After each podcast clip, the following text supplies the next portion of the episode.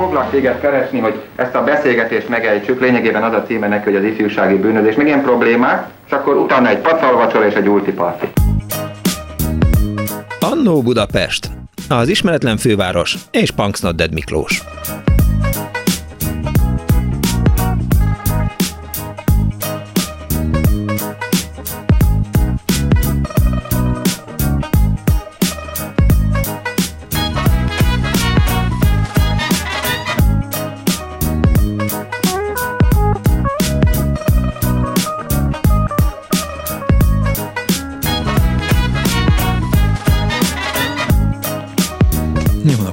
Kedves hallgatók. Hát azt szokták mondani, hogy jó társaságban gyorsan repül az idő. 14 óra 14 perc, és éppen még csak a beköszönésnél tartunk.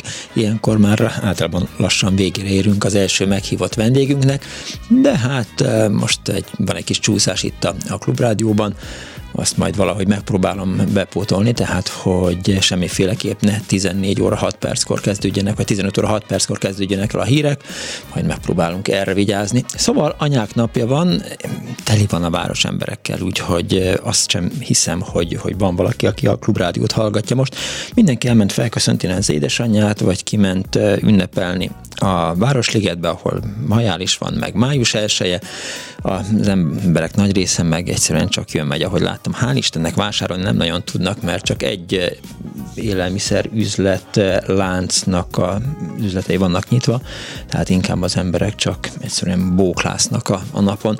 Szóval miután anyák napja van, az Annu Budapest is megpróbál az Érzelmes Utazások című expressre felszállni, és eh, arra biztatom önöket, hogy, és ezt találtuk ki a szerkesztővel, Árva Brigitával és Pálinkás Huannal, hogy ma az anyákat köszöntjük itt az Annóban természetesen az önök segítségével, és arra biztatom önöket, hogyha van egy ilyen nagyon kedves, nagyon, nagyon jó emlékük az édesanyjukról, vagy, eh, vagy megpróbálják felköszönteni az édesanyjukat, aki lehet, hogy hallgatja ezt a rádiót, eh, vagy akit már nem tudnak felköszönteni, de azért szívesen emlékeznek rá, akkor hívják a 2406 953-at, illetve a 2407 953-at, és meséljék el, köszöntsék fel, eh, kívánjanak neki boldog anyák napját, vagy meséljék el azt a történetet, ami így nagyon mélyen önökben él az anyjukról, illetve az anyjukról való, anyukkal való viszonyról. 24 06 95 3, illetve 24 07 95 3.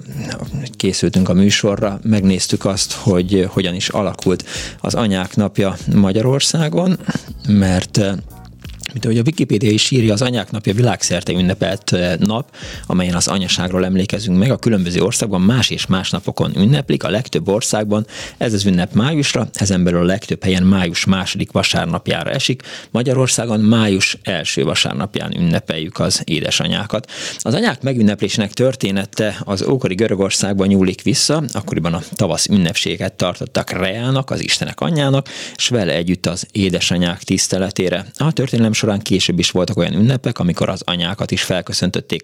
Angliában az 1600-as években az ünnep keresztény vallási színezetet is kapott, akkoriban a húsvétot követő negyedik vasárnapon, anyák vasárnapján tartották az édesanyák ünnepét. A családjuktól messze dolgozó szolgálók szabad napot kaptak, hogy hazamehessenek, és e napot édesanyjukkal töltessék. A látogatás előtt külön erre a napra ajándékként elkészíthették az anyák süteményét. Az Egyesült Államokban először 1872-ben, hát mi, mi más, tehát hol csak az Egyesült Államokban lehetett nyilván. Tehát az Egyesült Államokban először 1872-ben Bostonban ünnepelték meg az anyák napját, 1907-ben a Philadelphiai Annem Jarvis próbálta az anyák napját nemzeti ünnepé nyilvánítatni. Az ünnep május másodiket, az ünnepet május második vasárnapjára tűzte ki, elhunyt édesanyja emlékére rengeteg időt és energiát szánt arra, hogy az ünnepet előbb állami, majd nemzetközi ismertségűvé tegye. Jarvis a célját 1914-ben érte el, amikor Woodrow Wilson amerikai elnök a napot hivatalosan ünnepé nyilvánította. Az ünnepet felkarolták a virágkereskedők, az üdvözlőlapgyártók, a cukorka és ajándékkereskedők, akik Európában is propagálni kezdték az Amerikában elterjedt ünnepet, melynek hatására az gyorsan népszerűvé vált a kontinensen és Magyarországra az ünnep ötletét Petri Pálné, egy államtitkár felesége hozta Amerikából, és a legelső anyáknapi ünnepséget 1925. március 8-án a MÁV gépgyár foglalkoztatójában munkás gyerekeknek tartották. A gondolatot a Magyar Ifjúsági Vöröskereszt vezetői karolták fel, és megtették az előkészületeket az anyák napja országos bevezetésére. 1928-ban már miniszteri rendelet sorolta a hivatalos ünnepélyek közé az anyák napját, és Kardos Jósi barátom, aki ugye általában ellátja az Annó Budapestet háttéranyagokkal, nagyon sok eh, anyagot szedett, hát legalábbis több anyagot összeszedett eh, az internetről, és megvan például az, az 1928-as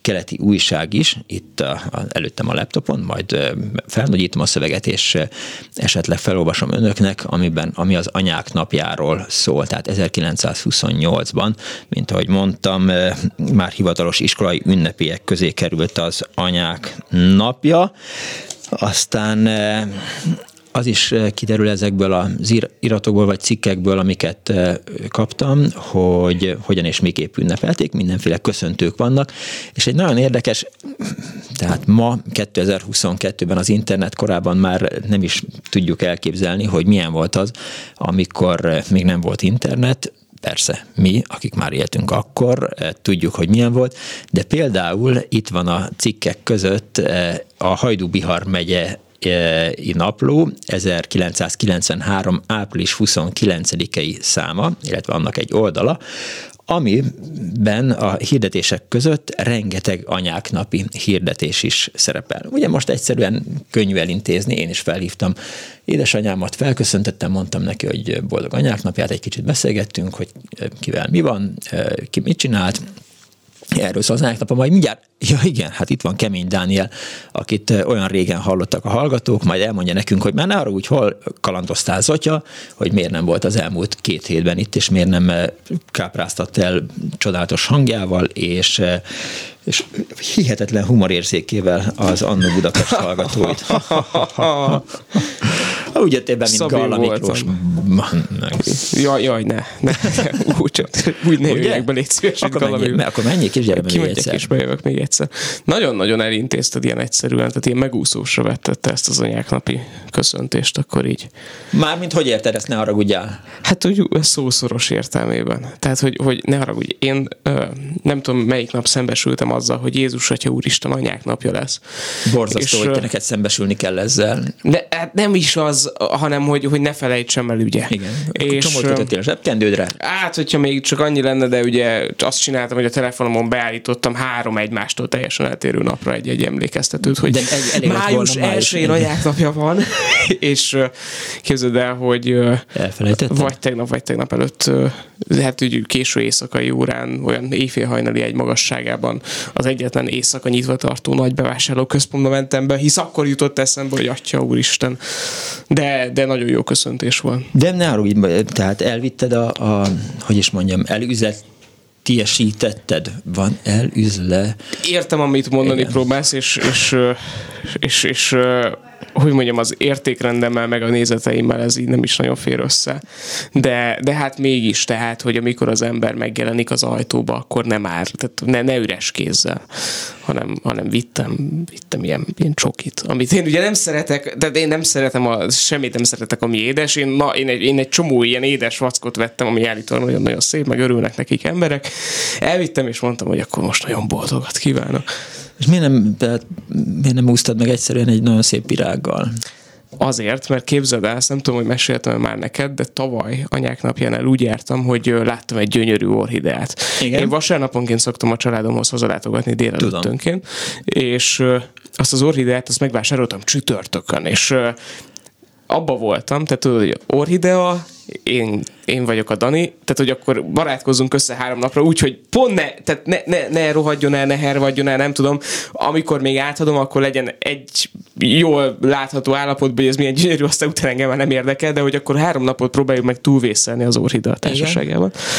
És te azt nem hiszed el azt a kutató munkát, amit én ott lefolytattam, hogy Mit? az Orhidea három napot kibírjon az én ingatlanomban. De kibír bármennyit. De nem, nem, ez nem, ez ne arra, hogy ez nem igaz. De mi olcsó orhideát vettél, nem, vagy nem, én nem tudom, nem, be, bementem egy virágboltba, nagyon drága volt, azt mondták, hogy ez egy jó orhidea, hát a kiskutyának a fülét. A, tehát, hogy, hogy az orhidea, akkor tudtam meg például képzelni, hogy van olyan, hogy orhidea társaság.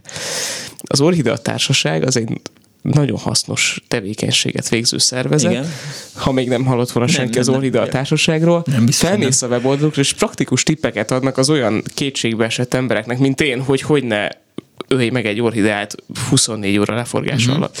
És ilyen napra tettem, meg meleg környezet. De azt nem kell, biztos, hogy kell, ez mind-mind kell Hát neki? nem ilyen félárnyékos helyet kerestem Aha. a lakásban. Úgy állítottam a függönyt, meg minden, hogy az orhideának jó legyen, és hát óriási, de tényleg óriási erőfeszítésekbe. Sikerült? Az.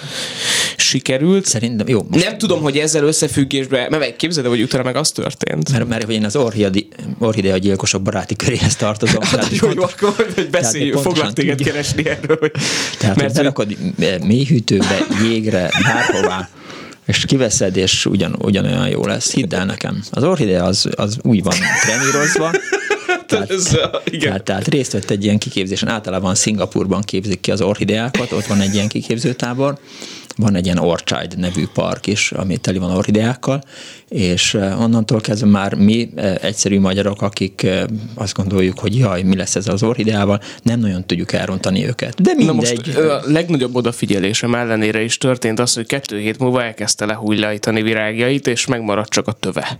És miért, de miért, miért, miért kellett két hétig várnia nálad? Nem, nem nálam, az ja. már édesanyáméknál volt, akkor csak utókövettem az orhidea életét, és várjál, mert hogy a, nem, vár, nem tehát azt, azt hittem, hogy, hogy az én ö, abban a négy napban elkövetett áldásos tevékenységem nem, oka ez. És utána néztem, és képzeld el, az orhidea tud stresszes lenni, uh-huh. amikor a környezete megváltozik, akkor a, ott az a, az egyszerű növény, és a szószoros értelmében stresszessé válik, és éppen miatt hajlamos tönkrevenni. Ezért volt Minden jó, óvó ez, ez, ez, szándékom ellenére. Ezért volt jó, amikor még nem volt internet, mert ezt a sok-sok hülyeséget, amit most összehordottál, ezt nem, nyilván az interneten keresztül terjesztik. Nyilvánvalóan teljesen abszurd, tehát ugye ezen a ponton állapítottam meg, hogy valószínűleg az orhida érzelmi természete sokkal, sokkal összetettebb az enyémnél, és ezt sajnálattal vettem tudomásul, de tehát, hogy, hogy igen, ne vegyetek orhideát egymásnak, nem, nem jó ötlet, bár, bármi más egyébként, nagyon szép virágok vannak, de idén én csak orhideával találkoztam, és azt, azt azt mondtam, hogy no way. Na jó, e, egy szép verset felolvasnál, ne haragudj. Ú, persze, de Az első hallgató kell? megérkezik, aki e, szeretne egy kicsit beszélni, vagy elmesélni édesanyáról. Nem bármit. lehet, hogy te olvasod, én meg megtapsollak? E, legyen az, hogy nem, hát figyelj, Gida Jenőt, hogy jövök én ahhoz, hogy Gida Jenő verset mondjak? És én. Hát de hogy ez, a, ilyen. Jó, most próbáljuk Jó, meg, akkor, aztán, bár, de akkor, aztán, Jézus, hogy Úristen. Aztán legyen az. Jó, amíg, amíg megpróbálod ezt a verset feldolgozni, mert az fontos, addig én felolvasok néhány hallgatói üzenetet. Az orhideákról jött valami? Nem. Az nem, nagy kell. Nem, egy, nagy egy kell. másik vers. Úgy látszik, hogy ma ilyen versmondó műsor lesz. Tudod, ez a kedvencem volt mindig a, igen, a Zseb TV-ben, és, és akkor jött a versmondó kislány. Én utána katonatörténeteket fogok neked mesélni. Például a... Nagy Imréné részére 1993 eh, eh, áprilisában azt írta eh, Nagy Imrén részére és Dakó Lóránt részére küldte valaki, hogy szólj, szej kenyeret édesanyám, pirítsd meg a kájha vasán, aranyozd be sárgalánggal, s kend be zsírral, fokhagymával. Anyám szíve aranyat ér, s kenyere aranykenyér, szeretettel pirongatom, megölelem, megcsókolom. Szeretettel küldjük a fenti sorokat, Éva és István, Hajnalka és Imre, Andrea, Marika és Lóránt.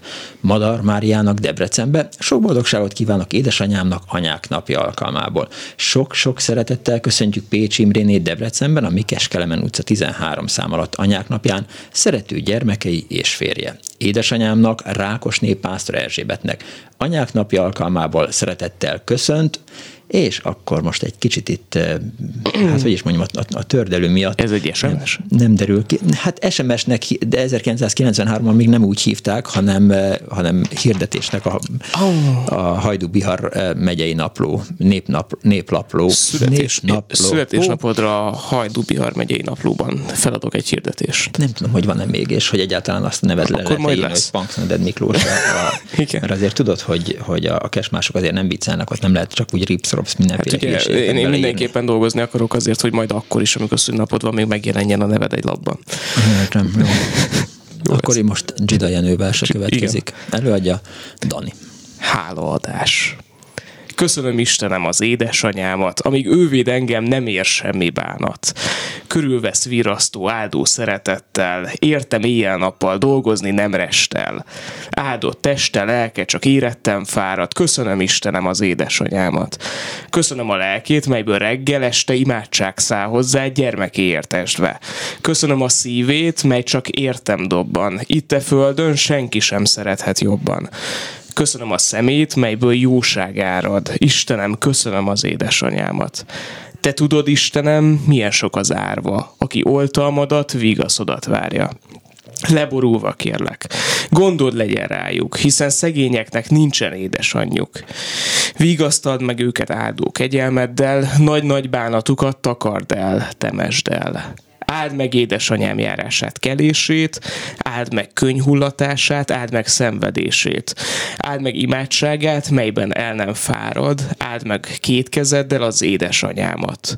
Hadd meg jó Istenem legbuzgóbb imámat. Köszönöm, köszönöm az édesanyámat és nagyon örülök, hogy valaki telefonált ez idő alatt egyébként. Igen, már is tette az egy kedves hallgató a kérdés, hogy az egész műsor ilyen bugyuta lesz? Nem.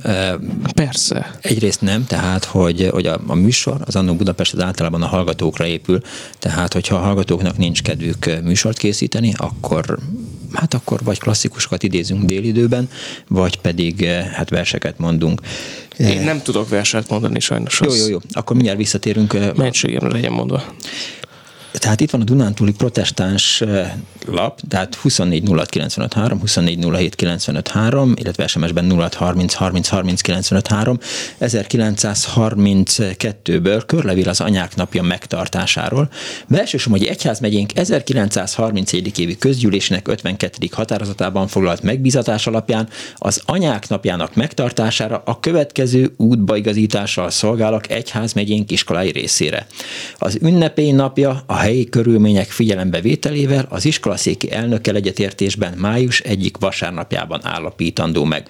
Ez évben talán legmegfelelőbbnek ígérkezik május 22-e. Az ünnepély nem csak az iskolái legyen, bár azért elsősorban, hanem az egész gyülekezeté úgy, hogy az aznapi ige hirdetés már foglalkozzék a nap jelentőségével, zárójel, alkalmas egyházi beszéd a református ige hirdető folyó év áprilisi számában. Az iskolai ünnepély legcélszerűbb ideje a délután Isten tiszteletet végezze. Minél nagyobb részvétel céljából a kedvező időben a feldíszített iskolaudvaron tartsuk az ünnepét. Rövid bevezetésül a tanító vagy az iskolaszéki elnök méltassa a nap jelentőségét, olvasható 1931-ben. Szóval 24 06 95 3, 24 07 95 3, ez volt a bevezetője az Annó Budapest Anyák Napi műsorának, és most egy hallgató van a vonalban. Jó napot kívánok! Jó napot kívánok, kedves Miklós! Kabai Gábor vagyok, és József Attila gimnázium egykori tanulójaként nem azt mondanám, hogy kékítőt old az égvizében, hanem inkább azt, hogy 36 fokos lábban égek, és te nem ápolsz anyán. Mint lenge, könnyű lány, ha oda küldik, kinyújtoztál a halál oldalán. E, igen, ez, ez József Attila haragja, itt nem tudott a környezete kezelni, így aztán várhatott volna még tíz éve, de hát az a vonat jött és ő elé állt. Én viszont nem ugrok semmilyen villamos, mely városi vonat elébe, itt állok a Szélkálmán tartó négyes villamossal szemben. Uh-huh. Az egykori budai skála, mai nevén állé közelében, és sokszor szeretettel köszöntöm a saját édesanyámat, Kabai Ágnes, és a nagymamámat, Vándor Andornét a túlvilágról, és uh, kitalált anyukámat, Kexter Zoltán, született Meszlényi Andreát, az összes hölgyet, lányt és nőt, és hát a magunkfajta dolgozó embereket is. És van, már... és van egy jó történeted a kitalált édesanyádról? Beszlényi Andreával valahogy az interneten keveredtünk össze egy olyan 5-6-7 éve, aztán a Jóska, az említett József Attila gimnázium előtt volt az első személyes találkozásunk. Bizonyára sokaknak ismerős ez, amikor a neten megismert figurát meglátom személyesen. 99%-ban döbbenetes csalódás van, nem is fejteném ki a mögöttesét. Andrea kövér, nagyon kövér. Én is bíztam benne, hogy nem ő az Andrea, de aztán 10 perc után eléggé biztossá vált, oda mentem hozzá, akkor elmentünk a tranzit kávézóba, ahol szangriát fogyasztottunk, utána elkísértem őt Ostrom utcai lakhelyére, utána ő elkísért nekem Bodajk utcai lakhelyemre, és aztán barátok lettünk. Aztán próbáltam megszabadulni tőle, de a mamutban szembe jött. Az ember anyjától nem szabadul meg, nem így van ez, hello. Nagyon-nagyon nagy cimborák vagyunk, hogy hát igazából Kekszer Zolika Oxfordi diák vagyok ebben a sztoriban, Aha. aki eléggé ígéretes tehetség valamilyen interdisziplináris megoldásban. Mondjuk az elméleti fizika, a teológia és az etológia vagy pszichológia hármas négyesében, ez most nagyon nem sikerült ez a kis kitalál. Lényeg, lényeg a lényeg, hogy Andika tette lehetővé, hogy Kadarkai Endrét, a Klubrádió sokat dolgozó műsorvezetőjét fogadhassam szintén Bodajk utcai lakásomban, akivel viszont közöltem, hogy ő egy gonosz ember, arra alapoztam ezt, hogy én, aki ugye úgy keresem a nyilvánosságot, és végre fölkeres egy kamerával egy riporter, aki a telefonját nyomkodta, és a szememben nem nézett az interjú kezdetéig, és hát ezen meglehetősen kiakadtam. Na jó, térjünk vissza az anyukára. Tessék? Térjünk vissza anyukára. Igen, igen. Hát az, mert kezdünk elkanyarodni. Azért keresett fel Kadarkai Endre, mert előtte anyukával leforgatta. Neki volt a, nem is tudom, melyik csatornán egy ilyen pszichiátrai betegeket bemutató kis sorozata. Na jó, eltértünk a tártól. Hát ott Andreával készült egy felvétel a Youtube-on máig visszanézhető, uh-huh. Meszlényi Andrea, beírod a keresőbe, Kadarkai Endrét még mellé, Aha. akkor kidobja a gép, és Andrea is az édesanyjáról beszél, aki pszichiátriai beteg volt nagyon komolyan. Az én anyukám nem az, bár van olyan fogalom, hogy skizogén anya, tehát van egy olyan skizofrénia elmélet, ami szerint döntően az anyák a felelősek. Az meg egy közhely pszichiátriáknél, hogy, az, aki megbetegszik, az csak a leggyengébb láncem a családban, a család betegedett meg. És hát így vissza is kanyarodnék oda, hogy 36 fokos lázban égek most is. Köszönöm szépen, hogy hívtál. Legjobbakat nektek. Viszont hallásra. Egy hallgató azt írta, hogy nem bugyuta, eh, hanem kedves, emberi, barátságos, lelki szegény, aki ezt lebugyutázza, de nem boldog. Anya szüli az ilyet, teszi fel a hallgató a kérdést, a 0 30 30 30 95 3 és a Facebookon is eh, született már hozzászólás a műsorhoz, leginkább a kezdetét eh, tette szóval az egyik hallgató, és egy másik van itt a vonalban. Jó napot kívánok! Halló! Halló! Kész csók! Halló! Jó napot kívánok, tetszik hallani? Húha, hát én nem hallok semmit. Hát én pedig olyan tökéletesen hallom, mint akkor próbáljuk meg, megpróbálom mutogatni. Legyen kedves, jó. beszéljen. Na jó, próbálom mondani, jó? Oké. Okay. Ha, ha engem? Tökéletesen. Szilágyi Ágnes vagyok, Üdv. már megint. És az a helyzet, hogy kénytelen vagyok Miklós és Dani, hát Hát, hát nem tudom, a szőnyeg végére kell állniuk. Hát az orhideákat, azokat imádni kell. Hát, hát az orhideákat nem szabad leminősíteni, először is a kedvenceim 25-30 darab van és az orhidák tudnak stresszelni, és azt is elmondom, hogy miért hívják így. Az azt jelenti, amikor ők környezetváltozást élnek meg. Magyarországon nincs orhidea tenyésztés, nem, nem valamiért nem tudnak, uh-huh. és hozzák külföldről, kamionokba Igen. jönnek. A kamionokban van egy viszonylag hűvös hőmérséklet, mert azt az orhidák jobban bírják, és Mondtam. ezért, ha bekerül a lakásba, akkor úgy hívják ezt, hogy egy stressz hatás alá kerül, uh-huh és ezért történhetett meg az is, hogy esetleg ha olyan helyre került, akkor lehullajtotta a levelét, de szerintem az a növény már eleve beteg volt, vagy gyökér, vagy hatása volt, ami így lehult, amit Dani vett az anyukájának. Hát nem adtak neki túl jó tanácsot, mert három napig az az orhidea bárhol el van. Tehát nem a jégszekrénybe gondolom, de bárhol. E, jó, én is ezt mondtam, de hát most Dani elvitte a műsoromat az orhideák irányába. Ágnes, vissza tudunk kanyarodni az anyák napjához? Hát tulajdonképpen én is anyuka vagyok, és nekem már meghalt az anyukám. Hát én nagyon szerettem az anyák napját, és mindig tulipánt vettem neki, mert az volt a kedvence, és nekem az nagy öröm volt mindig elmenni ezt őt fölköszönteni. Uh-huh. Hát amit tudnék róla mesélni, ami nagyon megmaradt bennem, az inkább egy szomorú történet. Nem tudom, hogy erre, ezen a napon mennyire van szükség. Úgyhogy én csak azt mondanám, hogy mindenkinek kellemes ünnepeket kívánok, és csak az orhideák védelmében ezt mindenképp el kell mondanom, és igenis csak vegyenek orhideát, ha jó helyen veszik, és azt jól ápolják, akkor az évekig megmarad és gyönyörű lesz. És szerintem az anyukák többsége örül neki, aki ért a virágokhoz. Köszönöm szépen, Ágnes! Én is viszont, viszont hallásra. hallásra. 24 06 953, 24 07 953. Dániel, mit keresett, ne úgy? Hát nem sokat, ugye. De hogy igen, mondjuk azt, hogy a hallgatónak igaza van. Annyiban korrigálnám az elmondottakat, hogy olyan ember, aki ennyire görcsösen fél egy, egy virágtól, egy növénytől, olyan ne vegyen orhideát, mert sokkal összetettebb törődési folyamatokat követel meg tőle, mint amire mondjuk én magam képes vagyok. Úgyhogy igen, és egyébként az orhideák szépek, csak, csak én, én nem értek hozzá. Köszönöm szépen. Te is szép vagy, és hát nagyon jó a borbélyod. Egy új traktor, köszönöm. Igen, igen mint a kedvenc trak, Dutra, azt hiszem, hogy így hívták azt a traktort, amit gyerekkoromban kaptam.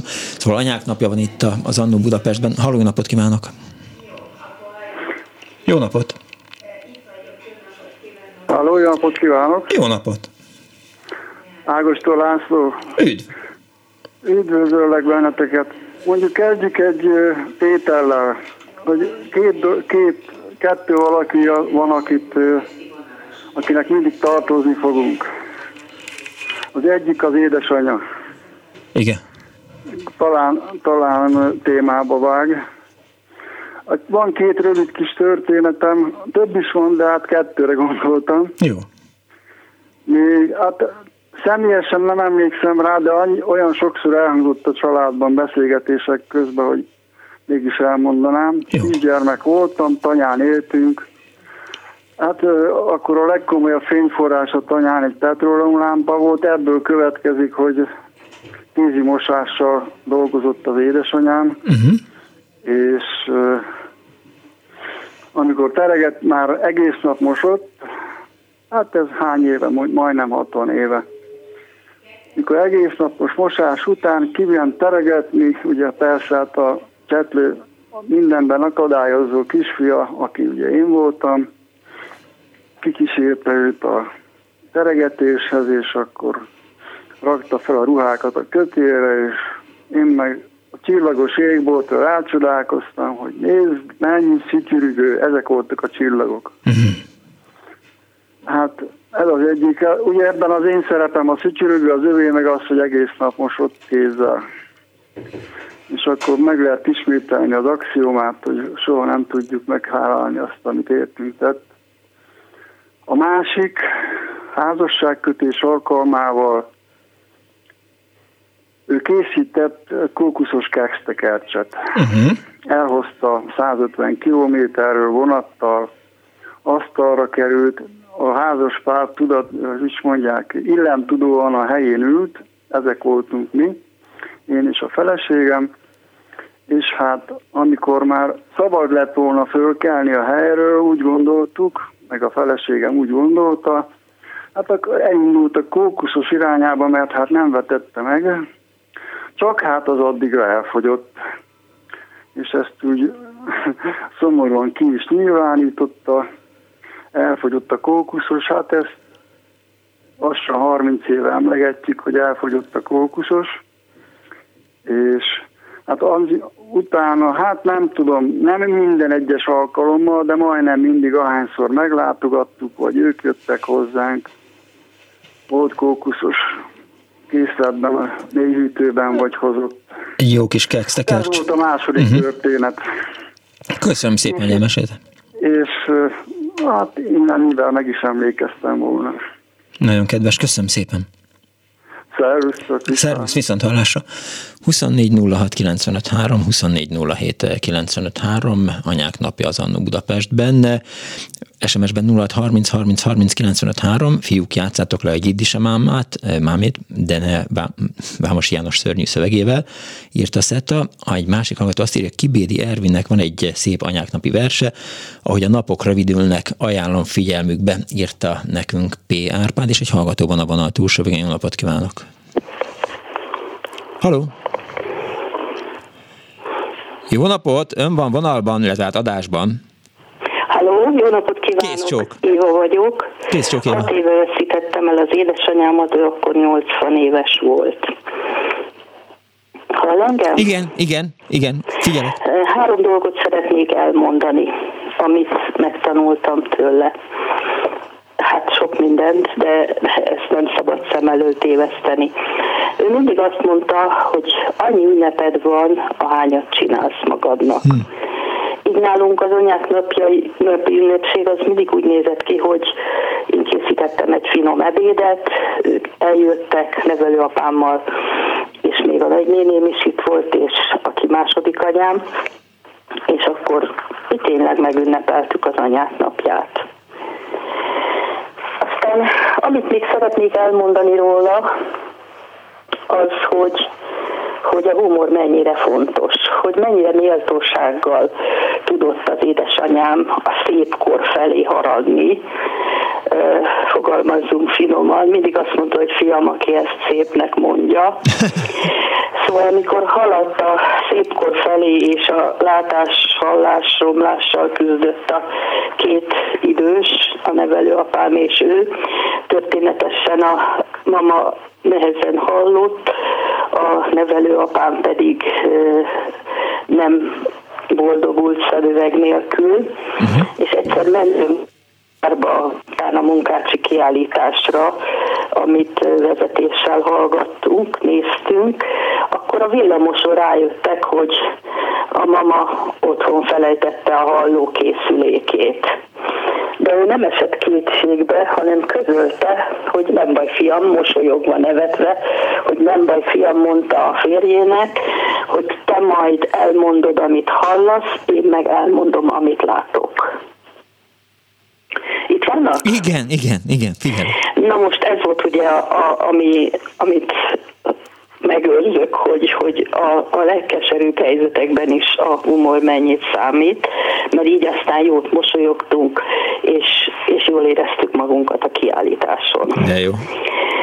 Aztán a szellemi örökségének tekintem azt, a, azt az aprócska rövid kis mondatot, amit a, a halála előtt két héttel mondott három, akkor február 10-én ment el, és, és hát nagyon szenvedett, nagyon, nagyon hosszasan, és, és hát én már nem, nem nagyon tudtam mit kitalálni, de akkoriban kezdett nyílni a hóvirág, és én, én három szál hóvirágot ott a környéken mhm. letéptem, hazavittem, és elraktam egy kis povárkába, és hát ugye először ő nem, nem is reagált rá, de aztán, aztán a fülembe sukta egyszer, hogy láttam ám a hóvirágot. De jó. És hát ez arra volt jó példa, hogy a, a leg reménytelenebb és, és szomorúbb helyzetekben is képes volt arra, hogy azt a pici örömöt, amit az a helyzet nyújt neki, azt ő megtalálja, és annak örüljön is. Úgyhogy én Hogy kérdezzem meg? örökséget próbálom uh-huh. magam előtt tartani, és és ha olyan helyzet van, akkor, akkor ennek szellemében megtalálni azt az örömöt, amit a legreménytelenebb helyzetekben is esetleg nyújt a sors. Hogy kérdezzem meg, ez a gondolat? Csak szerettem volna De várjon, hall engem? Hall engem? Hát nagyon rossz. Jó, akkor megpróbálom hangosan mondani, hogy... Majd szakadozik, úgyhogy minden második szótagból próbálom kitalálni. Hogy ezek a gondolatok, ezek most az adás elindulása vagy adás kezdete óta fogalmazódtak meg, vagy ez egy ilyen napi gondolat gyakorlat? Nem, én amikor, amikor őre gondolok, akkor, akkor időnként eszembe jutnak emlékképek, Aha. és, és ezeket ezeket nagyon fontosnak tartom.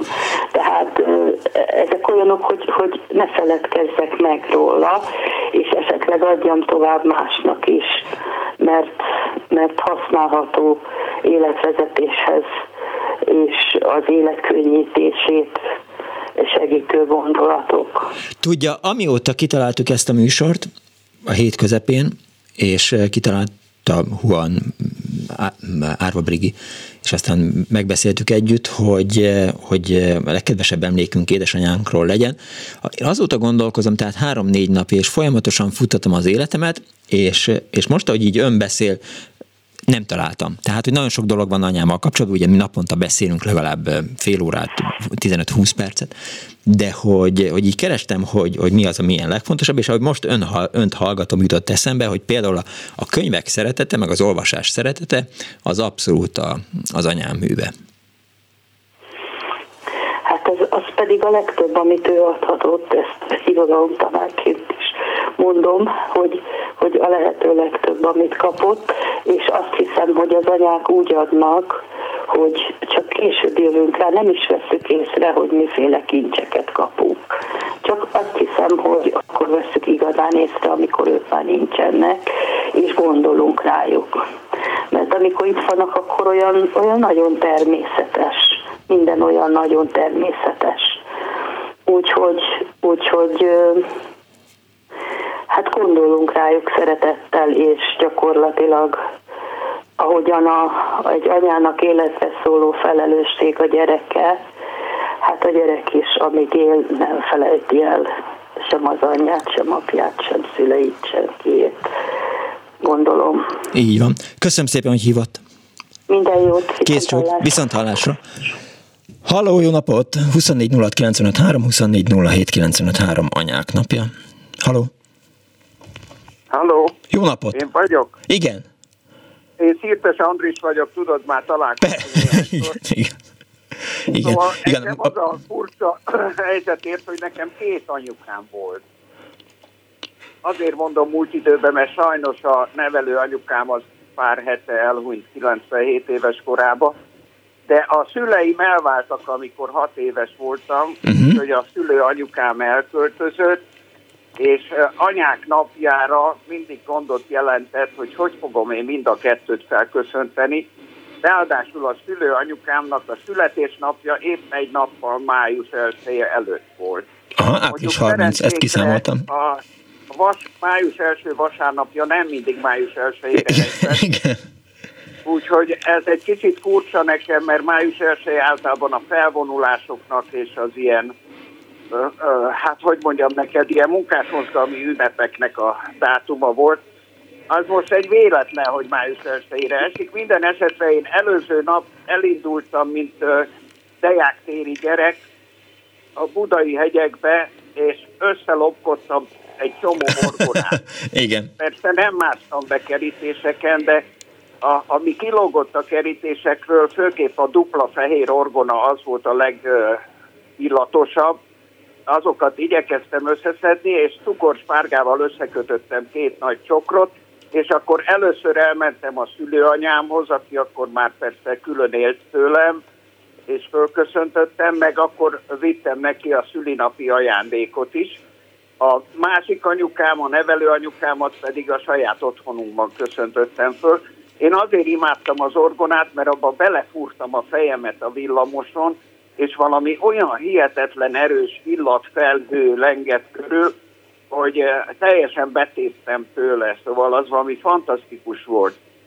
Viszont fölköszöntettem az apukámat is, mint anyukát, ugyanis az történt, hogy a vállás után több éven keresztül, amíg nem ismerkedett össze apukám a nevelőanyukámmal, addig ő vált a mi anyukánká, Gondold el, hogy egy férfi három gyereket nevel három éven keresztül, Az, hogy csak levágta a körmeinket, az azt jelenti, hogy minden héten egyszer 60 körmöt kellett levágnia, és ő csinálta nekünk a reggelit, az uzsonnát, szóval nekem gyakorlatilag három anyukám volt, egy szülőanyám, egy nevelőanyám, meg az apukám. Valamikor sok-sok évvel ezelőtt még az anyákat és az apákat együtt ünnepelték, aztán vált szét az anyák napja és az apák napja. De volt olyan, hogy egy napon volt anyák és apák napja. Tényleg? Ezt Aha. nem is tudtam. Bizony. Hát nagyon sok, nagy, azt hiszem most már külön van az apák napja. Igen. Egyetlen egy dolog, ami mondjuk elég szubjektív, hogy nekem nagyon hiányzik az ölelésük, tudod? Az anyukám, a, a szülőanyám ugye elment, amikor én 5 vagy 6 éves voltam, és nincsen emlékem az öleléséről. A mhm. nevelőanyukám pedig egy nagyon ö, hogy mondjam neked, nagyon távolságtartó és nagyon pedáns nő volt, és sohasem mutatta ki az érzelmeit úgy, hogy, hogy megölelt volna, vagy megcsókolt volna minket. Tehát nekem a testi közelség az, ami nagyon hiányzik, ilyen anyai szempontból, hogy nincsenek erről mhm. emlékeim. Te András, és, és ami, tehát ha azt mondják, hogy, hogy anyák napja az orgonán kívül, meg a, meg a, a kettős anyán kívül, mi jut eszedbe? Vagy milyen történet, vagy melyik emlék? Hát az a kulcs, hogy, hogy az emlékek lassan hívódnak elő. Ja, ja, azt és, elhiszem. És hát az egyik nagyon komoly emlékem az édesanyámmal kapcsolatos, akinek a 70. születésnapját ünnepeltük, és akkor ő a vasútában lakott, akkor már ugye több mint 60 éve külön élt tőlem, de általában két hetente látogathattam. Amikor gyerek voltam, akkor az apám azt mondta minden második héten vasárnap, hogy na fiam, most szépen öltöz, kimész a, a, az anyukádhoz, uh-huh. meglátogatni, reggel tízre oda mehettem. Az édesanyám nagyszerűen főzött, valami nagyon finom ételeket tudott, varázslatosan főzött, főzte az ebédet, addig én lenne a kertbe játszhattam a hugommal, mert a hugomat Önnál maradt. Években hat éven aluli gyereket automatikusan az anyáknak adták válláskor. Uh-huh. Úgyhogy a hugommal játszhattam egy-két órát, és akkor lekiabált az ablakból, hogy kész az ebéd, akkor megebédeltünk, és már is csöngött a telefon, az apám hívott telefonon minket, hogy indulj haza, mert 12 óra van, és csak kettő órát lehet ott a anyádnál. Szóval ez elég kemény volt, és ez nagyon megviselt engem lelkileg.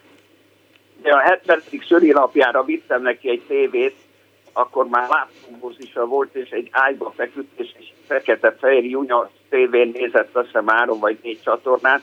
Uh-huh. Ha át kellett kapcsolni, akkor mindig le kellett kászálódni a egyik megbénult lábával az ágyról, úgyhogy vittem neki egy távirányítós tévét, és egy távkapcsolót, amin meg beköttettem a kábel tévét a vasutcába, amin legalább 20 vagy 30 csatornát lehetett fogni, úgyhogy ezt számára gondoltam én a mennyország, és mondtam is neki, hogy oda láncoljam a tévét a, a falhoz, nem fogod hónap után már eladni, mondtam neki viccből. És képzeld el, egy hét múlva mentem, és nem volt ott a tévé, és uh, iszonyú botrány csaptam, elkezdtem vele üvöltözni, elátkoztam, nem tudom, valami iszonyatos botrány csaptam ott, hisztériás rohamot kaptam, hogy Hol a tévé? a tévét, amit nagyon összespóroltam. És akkor rám nézett, és azt mondta, fiam, én nem kértem tőled ezt a tévét. Nekem jó a Junos is. Na most ettől a pimasságtól annyira fölháborodtam, hogy kirohantam a vasuttából, és rácsaptam az ajtót, és azt hiszem két hétig vagy egy hónapig nem is látogattam. Hát ez az egyik ilyen emlékem. Elég szigorú vagy. Ja. A másik emlékem a most 97 évesen elhújt Marika mamáról az az, hogy ő ugyan nem tudott ilyen jól főzni, mint a Kati mamám, az én édesanyám, viszont csodálatos szendvicseket csinált, mindig egy kis tálkára főrakta őket, és az ő szendvicsei azok, azok most jönnek elő, most, hogy a halála már három hete megtörtént, lassan hívódnak elő azok az emlékek, amik, amik vele kapcsolatosak. Ezek a kis szendvicsek, amit egy tál, tálkán akkurátusan elhelyezett, azok most uh, itt vannak a számban az íze, és amikor először meglátogatott minket, mert apám bemutatta, akkor hozott egy lemezjátszót, ami komoly zenei orosz lemezek voltak, és azt hallgattuk, valamint hozott egy tojásvágót, amiben én, mint műszaki zseni, beleszerettem, hogy milyen érdekes ez a kis szerkezet, hogy ilyen kis húrok vannak, és azok akkurátusan ketté vagy több részre vágják a tojást. Úgyhogy mondtam is neki, hogy mama, én azért szerettelek meg téged, mert te tojásvágót hoztál nekünk. Hát akkor voltam 7 vagy 8 éves. Uh-huh. És milyen jól lehet gitározni rajta? 96 éves korában, amikor meglátogattam utoljára, akkor azt mondta, fiam, itt van egy tojásvágó, neked félretettem, mert emlékszem rá, hogy 64 évvel ezelőtt te abba szerettél bele, és akkor szerettél meg engemet. Úgyhogy azóta is itt van ez a tojásvágó az én konyhámban. Szép történet. Köszönöm szépen, hogy hívtál, András. Én is örülök neki, hogy mesélhettem. Viszont hálás a szervusz. 24 06 95 3, 24 07 95 3 hívjanak és mesélnek történeteket az édesanyjukról. Azt azt írja Daniel, még ne küld rám a, a adás elválasztót, még én beszélek. És egy hallgatói SMS-t szeretnék ismertetni. Az én legjobb Um, élményem az én anyukámmal, ez a mondat volt, idézve kezdődik, adott az Isten báránykát, ad hozzá legelőt is. Ezt akkor mondta, amikor én, zárójel boldogan, neki láttam gyereket szülni, csak hogy pénz, biztos állás, férj és lakás nélkül, amiért is az egész család sápítozni kezdett, amíg az anyukám ezzel a mondattal nyakon nem öntötte őket, és ráadásul igaza is lett, adott az Isten, írta az egyik kedves hallgató 0 30 30 30 95 ra Egy másik hallgató azt írja, hogy édesanyám rengeteget dolgozott, nagymamám foglalkozott velünk gyerekekkel, imádtam őt, és még azt írja P. Árpád, hogy az imént említett kibédi vers fent van a YouTube-on, kérem, ha lehet, játsszák be. Nem tudom, szóval itt azért vannak ilyen szerzőjogi akadályok, meg meg nem megy az én egyszerűen elnézést kérek Árpádtól. Szóval önök pedig hívjanak és mesélnek a, az édesanyjukról. Erről szól ma az Annó Budapest anyák napja, aki esetleg elfelejtette volna, az gyorsan hívja fel az édesanyját, vagy küldjen neki egy SMS-t, vagy menjen el hozzá, vigyen neki. Hát orhideát is lehet, de például Dániel, majd elmesélem, hogy, hogy, hogy milyen volt az, amikor anyám először orhideát kapott, azt az apám hozta neki. Gondolom valami névnap vagy születésnap lehetett Na de most hírek jönnek, és pontosan három órakor. A zenekar mindig irányítja közönségét. Tehát amit mi kérnénk azt, hogy a zenekar bármilyen öltözékbe legyen, bármilyen szerelésbe, hogyha nektek tetszik az, hogy színes ing, ilyen olyan ing, annak kell egy olyan jelleget adni, hogy egyenruha. Tehát, hogyha ti megpróbáljátok azt, hogy farmer nadrág és színes ing, akkor az öt emberen legyen. Szóval ne össze-vissza. Annó Budapest, az ismeretlen főváros és Punksnodded Miklós. Várjak, még kapcsoljam ki a rádiót, bocsánat. Jaj, igen, jaj. igen, igen. Elnézést. Jó napot kívánok. Mert ez a kis éppen olyan jó, és éppen azt teszi, amit kell. Annó Budapest, az ismeretlen főváros és Punksnodded Miklós.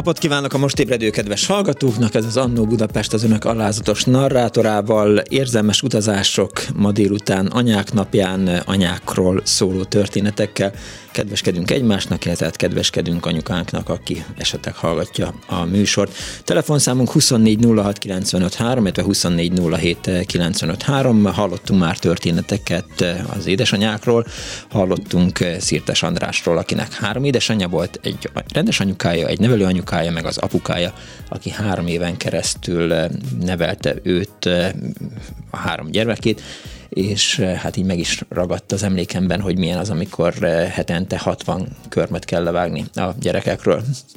De ugrunk is. Szóval eh, hívjanak és mesélnek az édesanyjukról. Jó napot kívánok! Jó napot kívánok, Miklós, Román Panni vagyok. Kész Ugye az a nő, aki az ecserén visszalopta az ellopott pénzét a Igen, igen.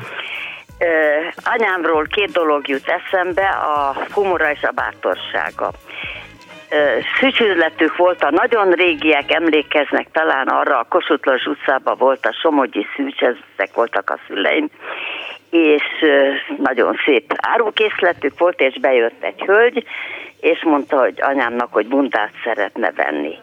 És amint próbálgatják a bundákat, a nő, a anyám egyszerre csak ránéz a nőre, és azt mondja, hogy de asszonyom, hát önnek mindjárt ki fog esni a fogsora. Mire a nő azt mondja, hogy ennyire látszik. Azt mondja, ennyire látszik, úgyhogy nagyon szépen kérem, hogy ne vásároljon most bundát, hanem fogja magát így, ahogy van, pénzestül, mindenestül, azonnal menjen el a fogorvoshoz. Hm. És akkor a nő megköszönte, ott adta a kabátot, és elment a fogorvoshoz. Szóval ez volt anyám humora. A bátorsága pedig abból állt, hogy a bundákat óriási, nagyon hosszú és eltolható ajtójú ajtajú szekrényekbe tartották, olyan mélységű szekrényekbe, ami, hogy a válla, a kabátok válla ne sérüljön. Persze.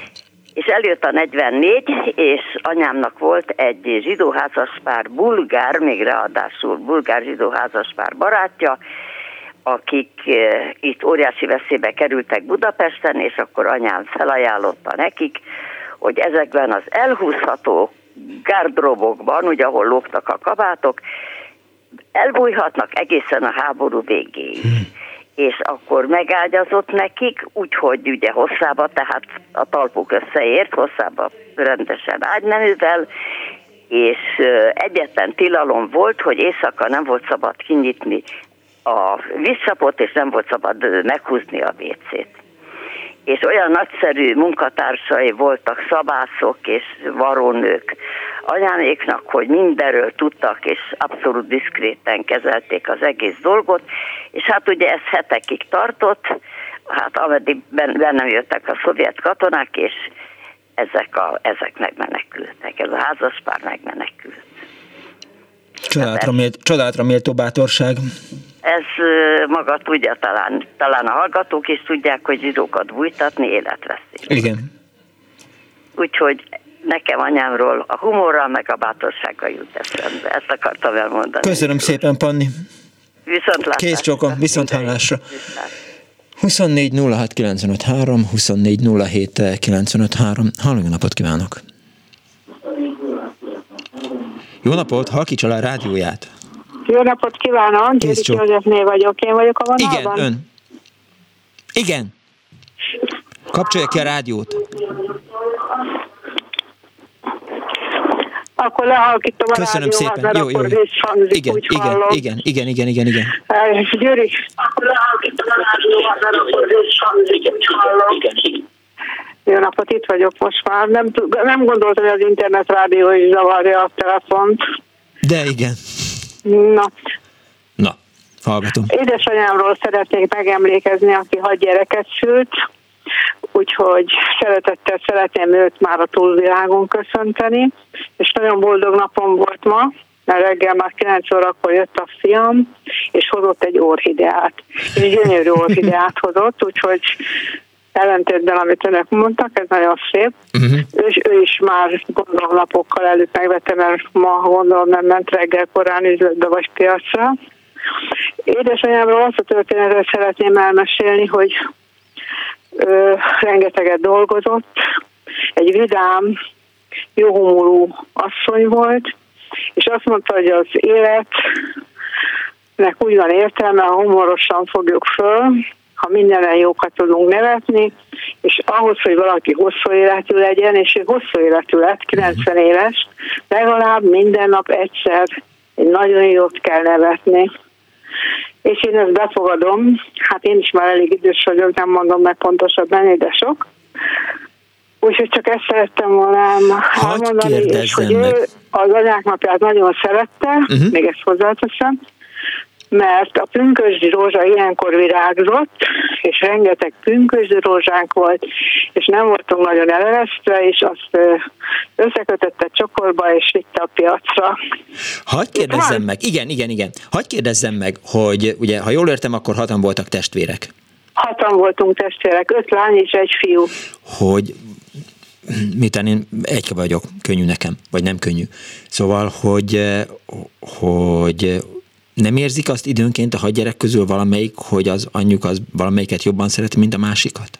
Nem éreztük, nem. Ő nagyon, hogy mondjam, nem volt olyan édesanyja, mint ilyen majom szeretettel szerető, mint a mostani egyes vagy kettes családdal bírók, uh-huh. de igyekezett mindenkinek szebb, tehát még um, mai eszemmel sem tudok olyan emlékezni, hogy ilyen különbségtétel lett volna. Úgyhogy éppen tegnap volt az egyik sogornak a 70. születésnap, és ott volt az egész családunk, hát egy kivétel, mert egy húgom már meghalt sajnos, uh-huh. és még szeretetben élünk most is. És tartották az anyák napjákat? Tehát olyankor mi történt? Hát az anyák napját annyiban tartottuk, amennyiben az általános iskolában mindig sivet festettük. Ja, igen. Vagy jött a volt Viatorbágyon egy fotós, uh-huh. és az mindig csinált fényképeket, a gyerekekről, és akkor az be, be meg tudom, hogy hogy nevezik, az fontosan ilyen képkeretbe berakta, Bekeret. Aha, igen, igen. összecsukott, és oda lehetett írni egy-két szakot. Ilyen, ilyen, van nagyon nagy anyáknak a tartás nem volt, mint ahogy ma sem. Mi ezzel kapcsolatban én sem látom vendégül a gyerekeimet, de a én fiam az harmadikán, tehát holnap után fog születni, uh-huh. az, akkor ez a születésnap, és azt jövő héten tartjuk. Nem szoktuk egybe tartani az anyák napjával, mert akkor úgy tartom, hogy hát mondjuk ez mindig változó, mert az első vasárnap, és van, amikor a harmadika az elő van, vagy elő volt, Igen. és akkor de nem, nem, nem akarom összevonni, hanem akkor a gyerekeim jöjjenek egyek külön, hogyha akarnak. De mondom, mint a fiam már meg is tette, és egy nagyon boldog át korán reggel. Nagyon aranyos. Köszönöm szépen, hogy hívott. Én is köszönöm, hogy meghallgatott viszont hallásra. Kész csókon viszont hallásra. 24 06 95 3, illetve 24 07 95 3, anyák napi műsor itt az Annó Budapestben, és egy hallgatói SMS is érkezett, még a hallgatók észbe kapnak és elkezdenek történeteket mesélni az édesanyjukról. Azt írja egy hallgató, úgy emlékszem gyerekkoromból, hogy amikor május 1 esett, akkor áttették a második vasárnapra. Más is emlékszik ilyenre? Hát én nem, de, de azért bízunk abban, hogy, hogy, hogy valaki, igen, valaki cáfolja meg, vagy valaki erősítse meg, hogy így van, ahogy a hallgató gondolja, akár telefonon, akár SMS-ben, akár a Facebookon is hozzá lehet szólni a műsorhoz. Azt írja egy hallgató, hogy anyukámnak két keresztneve volt, a Cilike könyvek után kapta a Cecília nevet, de a Melániát használtak, és korábban Meluskának hívták. Ha mamikám, a nagymamám mérges volt rá, Cilikének szólította. Nekem babakorom koromban eh, nagy kocka fejem volt, Biksi Baksi volt a becenevem. Melus anyu Biksinek, Misi apu Baksinak szólított. Rájöttem ennek az a logikája, hogy a Biksi magas hangrendű, jobban passzol egy nőnek, a Baksi meg vegyes hangrendű, jobban élik egy férfihoz. Eh, boldog anyák napját kívánok az anyukáknak, a mamikáknak, és eh, sok puszi Magdolna Katalin, azaz Meggi érkezett a 0630 30 95 3-ra, és ott tartottam még az 1932-es újságban, hogy hogyan is kell megünnepelni, és nagyon jó, hogy az előbb telefonált egy kedves hallgató, mert nekem is eszembe jutott, hogy hogy hogyan készültünk az óvodában, meg az iskolákban az anyák napjára, és eszembe jutott, hogy például az óvodában a gyerekeink, azok általában tudom volt egy ilyen szív agyagból, és akkor belenyomták a tenyerüket, és akkor azt az anyák napja előtt kiöntötték, és akkor az anyák napja az mindig olyan ünnepség volt, erre nyilván önök is emlékeznek, kedves hallgatók, amikor mennek az anyukák, és akkor mindenkinek potyog a könnye. Az apukáknak is, az anyukáknak is, mert hogy tök cukik a, a gyerekek. Na és akkor az volt, hogy, hogy, hogy kaptuk ezeket az ajándékokat, de hogy arra én is emlékszem, hogy egyszer anyámnak készítettem egy, egy hát, hogy is mondjam, azt mondanám ma, hogy népművészeti ipartárgy, vagy azt mondanánk rá, hogy hogy hát ilyen menő hippi kézműves cucc, fogtam egy ilyen fa spatuját, és a kést felhevítettem, és akkor azzal lángon felfornosítottam, és így belégettem a, a fába, hogy anyák nap, és az nagyon sokáig kint volt szentesen a, a konyhákban. Dániel elismerően csettintett, ő azt mondja, hogy elintézte az anyák napját orhideával. Én bezzeg tönkretettem legalább egy kést azzal, hogy, hogy felhevítettem, na mindegy. Halló, jó napot kívánok! Jó napot kívánok, Mária vagyok. Kész sok Mária! Hát én nekem elég szomorú az anyák napja, no. mert már 41 éve csak a temetőbe hm. köszöntöm az édesanyámat. Egy tündérasszony volt, hogyha két gyereket nevelt, tulajdonképpen uh-huh. elég nehéz körülmények között de nem is ez, hanem ma egész műsor alatt például az anyósokról nem volt szó. Igen. És hát azért úgy érzem, hogy azért az anyósok is, meg is megérdemlik azt, hogy hogyan menjük megemlékezzen egy kicsit róluk ilyenkor anyák napján. Hát tudja, és nem, nem akarok ezzel vitatkozni, tehát azt gondolom, hogy minden anya megérdemli, tehát, hogy anyósom is megérdemli, a nagymamák is megérdemlik, meg az anyukák is megérdemlik. De hát, nincs, nincs, nincs rajta vita. Úgy, van, úgy ja. gondolom, hogy ha, ha fölneveltek nekünk egy fiút, akkor, akkor megérdemlik azt, hogy ők, ők, a, mi is megköszöntsük őket. Megütötte egy mondata a fülemet, hogy, hogy nehéz sorban nevelte fel önöket az édesanyjuk. Igen. És azt gondolom, hogy, hogy volt egy időszak, amikor azért jobbára mindenkinek nehéz sorsa volt. Igen. Nem? Hát mondjuk mi 47-es születésű uh-huh. vagyok, tehát és ikrek voltunk, tehát nekünk nagyon apukánk az beteges volt, az anya meg ugye nem dolgozott, úgyhogy azért elég sok minden, mindent megkaptunk, ami, amit, amit kell, fontos volt, de viszont nem volt az, hogy kilószámra a gyümölcs, meg nem tudom, tehát ilyen, ilyen gondolom, Persze, tehát nem, nem éheztünk, nem jártunk rongyokba, uh-huh. de hát azért ők ne, nagyon nehezen teremtették ezt elő és aztán utána eszembe jutott most egy ilyen anyáknap ilyen, nagyon volt a, a közelünkbe egy fényképész, uh-huh. és egyszer az apu elvitt minket oda, és akkor csináltatott anyák napjára anyunknak egy olyan fényképet, amin mind a ketten le voltunk fényképezve, és egy ilyen szívbe voltunk be Aha. rakva, és akkor oda volt írva, hogy szeretettel anyák napjára. Az még mindig megvan, úgyhogy, úgyhogy azt sokszor nézegettem, és akkor mindig ugye nap, nap mint nap eszembe jut az édesanyám, tehát én nagyon-nagyon szerettem őt. Elmesélne egy történetet? Hát annyit, hogy, hogy szigorú volt, tehát uh-huh de, de viszont engedékeny is volt mellette. Tehát minket nézett elsősorban. Eljárt a Olyan keze? történetek voltak, amiért nagyon haragudott, és nagyon nem szerette, hogy rettenetesen anyások voltunk, uh-huh. és egy ilyen nagy ilyen vaskapu volt a házunknak a bejárata, és akkor anya elment vásárolni, akkor a, mind a ketten fölálltunk a kapura, és akkor ott ordítottunk, ameddig haza nem jött. Igen. És már az egész környék tudta, hogy na, a szabolányok azok már megint szép elment az anyjuk, úgyhogy... El, eljárt a keze? Tessék? Eljárt a keze? Hát néha igen, de mikor már idősebb voltam, akkor mikor valami rosszat tettem, akkor mindig ezért szidott, és mondtam neki, hogy inkább adjál egy pofon, de fejezzük be ezt, hogy, hogy akkor egész nap azt hallgattam, hogy mert ilyen szigorú volt, mert volt olyan például, hogy rendetlen volt az iskolatáska, akkor fogta magát, és kibarította az egészet, és rendesen vissza kellett rakni.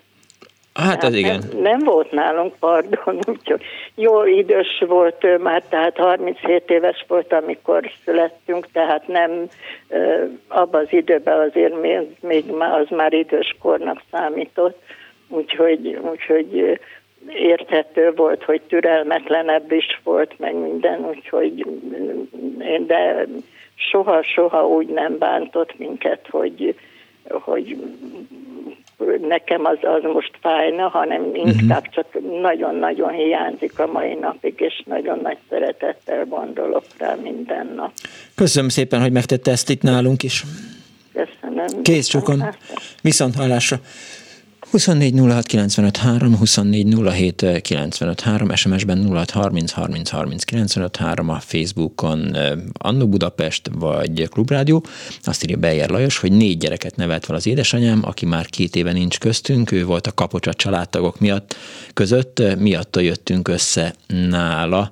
Emlékszik vissza az anyjára, anyukájára Lajos, és, és közben itt még vissza akart térni igen, ezt már olvastam, ezt a kettőt köszönöm szépen. Közben Árva Brigitta behozta azokat a szövegeket, amiket már felolvastam. Na mindegy, majd amíg a hallgatók eh, felbukkannak, vagy előkerülnek, addig eh, vagy visszamegyek 1931-be a Dunántúli eh, protestáns labba, az iskolai ünnepére hagyatkozva, ugye azzal kezdődött a műsor, és elkezdtem ezt olvasni, hogy, hogy hogyan határozták meg 1931-ben az anyák napja megünneplését. Szóval az iskolai ünnepé legcélszerűbb ideje a délutáni Isten tisztelet végez, végezte. Nyilván végére gondolnak itt a szer, csak valaki nem, vagy korrektor nem volt, vagy olvasó szerkesztő, vagy más másként kezelték akkoriban a mondatokat. A minden nagyobb részvétel céljából és kedvező időben a feldíszített iskolaudvaron tartsuk az ünnepét, rövid bevezetésről a tanító vagy az iskolaszéki elnök méltassa a nap jelentőségét. Majd a gyerekek szereplései következnek alkalmi versek, és esetleg rövid párbeszéd vagy színdarab előadásával. Ezután az iskolás iskolás gyermekekkel szemben elhelyezkedő édesanyáknak gyermekeik hálájuk kifejezésére néhány piros virágszálat nyújtanak át a negyedik osztálytól felfelé maguk fogalmazta üdvözlő levél kíséretében. Esetleg egyéb ajándék legfeljebb odahazadható át, a nyilvános ünnepélyen semmi esetre sem, mert értékesebb ajándék nyilvános átadása a szegény gyermekeket és szülőket, akiktől ilyesmi nem kerül neki, nagyon lesújtaná. Ezért semmiképpen meg nem engedhető, ha a temető közelebb van, akkor a tanulóifjúság és a közönség érdeklődő része kimegy a temetőbe, és ott az árva gyermekek néhány szál virágot tesznek édesanyjuk sírjára. Ha a kivonulás akadályba ütközik, és ha olyan árvák is vannak, kiknek édesanyjuk másodban eltemetve, akkor ezek nevében a tanító emlékezik meg néhány szóval a megboldogult édesanyákról. Az ünnepét befejezhetjük a 39. dicséret hetes versének eléneklésével idéző, igen szép és felkarolásra méltó szokás, hogy anyák napján nem csak az iskolások, de a felnőttek is virágot tűznek ki. Akinek édesanyja él pirosat, aki meghalt fehéret. Amerikában, honnét az anyák napja ered, még a szószéken is eh, különben palás nélkül fungáló lelkész gombjukában is ott a piros vagy fehér szegfű, zárójel Tóth Sándor, a Csonka törzs jövője 82. lap. Egyébként a részletekre nézve mindegyik iskola vezetősége a kitűzött célhoz képest a helyi viszonyok szerint legjobbnak látszó megoldást választhatja. A megfelelő előkészítés mellett az ünnepélyek nagyon felemelő, és a mai állapotok közt különösen kívánatos hatása várható. Az ünnepére, ünnepére alkalmas anyagot nyújt Sugár Béla, Anyák napja című füzete, zárójel Magyar Ifjúsági Vöröskereszt kiadása, Budapest, 6. kelet Andrási út 8, zárójel bezárva, az ébresztő folyóév áprilisi száma, Nógrádi B és Ceke, idézőjel, a Gyermek Szeretet iskolája című könyve, zárójel Budapest Egyetemi Nyomda, zárójel bezárva, Szabolcska Mihály számos költeménye, Gyulai Pál, az éjlátogatás, B. Ötvös József, a megfagyott gyermek, és Vahot Sándor, a gyermek álmai című versei, stb. Az ünnepé megtartásáról az iskolai szigorlattal kapcsolatban jelentést kérek. 1932. április 19. Szabó Bálint egyházmegyei tanügyi elnök fogalmazta ezt meg. Köszönöm szépen Kardos Józsinak, hogy ezt a rendelkezésünkre bocsájtotta. 24 06 953 24 07 953, 06 30 30 30 953. Azt írja egy hallgató, Ági, engem meghívott a mennyem anyák napjára egy moziba. Jó, elgondolkodtató, de azért szarkasztikus, humorú skandináv filmet láttunk, jó ötlet volt, kösz neki még egyszer, írta Ági, tehát a 06 30 30 30 95 3-ra. Jöjjön zene, Dániel! hogy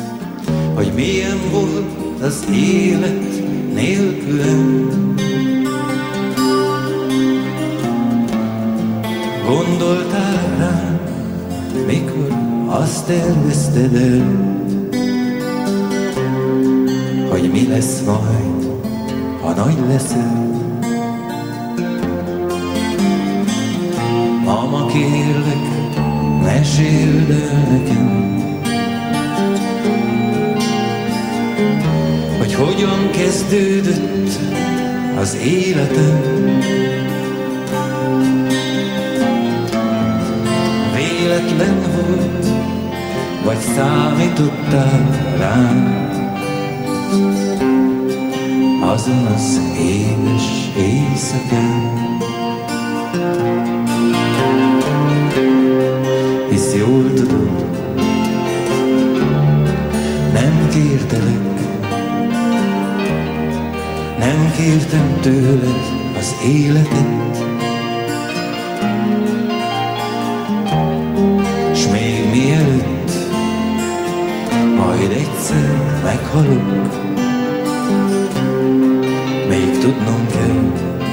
miért vagyok. Mama, kérlek, meséld el nekem, milyen volt az első szerelem. Érezted azt, mikor téged elhagyott? Milyen jó, hogy én még vagyok. Mama, kérlek, azt mondd meg nekem, Akartad-e azt, hogy így legyen?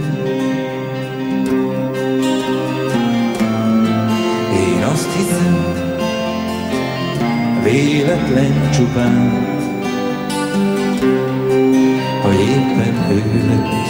az én apám. Hisz jól tudod, nem kértelek, kértem tőled az életet,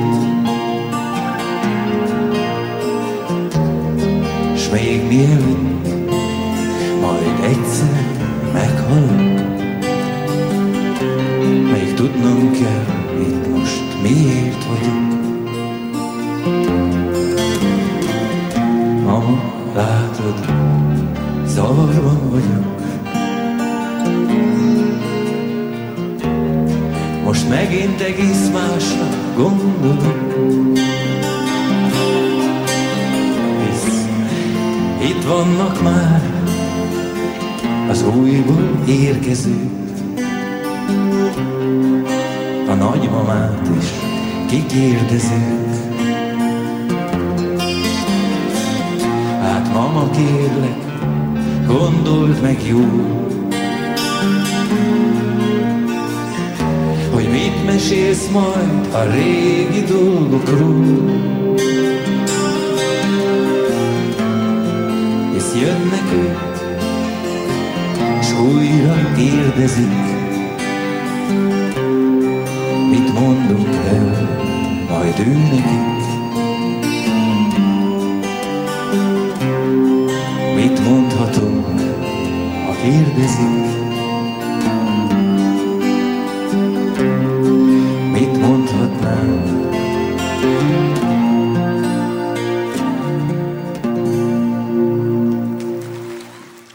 24 06 95 3, 24 07 95 3, illetve 06 30 30 30 95 3. Anyák napja itt az Annó Budapestben, és egy hallgató a vonal túlsó végén. Jó napot kívánok! Jó napot kívánok! Erzsébet vagyok, Kész üdvözlöm Miklós, üdvözlöm az összes bennünket hallgató édesanyákat. Egy nagyon rövid történetet akarok elmesélni az anyai megérzésről. Hallgatom. Annak idején, amikor a fiam leérettségizett, jutalmul elmentünk Várnába nyaralni. Édesanyám nagyon jó humorú, nagyon, nagyon bátor asszony volt, de túl aggódó természet, ha a gyerekeiről volt szó azért annak idején nem is nagyon örült, mikor mind a két gyerekének lett egy-egy autója. Uh-huh. Na mindegy. Szóval elmentünk gépkocsival Várnába, jöttünk már hazafelé, és megígértük, hogy 20-ára otthon vagyunk Pesten. Na, meg kellett mondani, hogy mikor jövünk haza. Persze. Hát hazafelé is jöttünk már, amikor férjemnek sikerült rosszul bevenni egy kanyart, és mi egy árokban kötöttünk ki. Szerencsére nagy baja nem lett az autónak, se nekünk, meg semmi. Jöttek szembe teherautón munkások, kiemelték a kocsit, én fogtam egy, egy ö, autóstoppot, és elmentem az autóklubba, a, legközelebbi városba, uh-huh ahol egy nagyon rendes szerelő visszavitt a családomhoz, itt menőképes állapotba hozta a kocsit, lementünk, aztán bennünket elhelyezett egy kempingbe, éjszaka kijavította az autót, úgyhogy teljesen biztonságosan lehetett vele menni, úgyhogy mi másnap reggel el is indultunk hazafelé, de férjem nem nagyon akart beülni, mondtam, jó van, akkor én vezetek. Mert megígértük, hogy otthon leszünk 20-ára, tehát nekünk otthon kell lenni, mert anyu nem nem lesz boldog, ha mi nem leszünk Igen. otthon időben. Akkoriban még nem volt mobiltelefon, meg ilyesmi. Tehát mi szép, én beültem az autóba, és egész nap vezettem. A, ez a bolgár-román határ közelében történt ez az eset.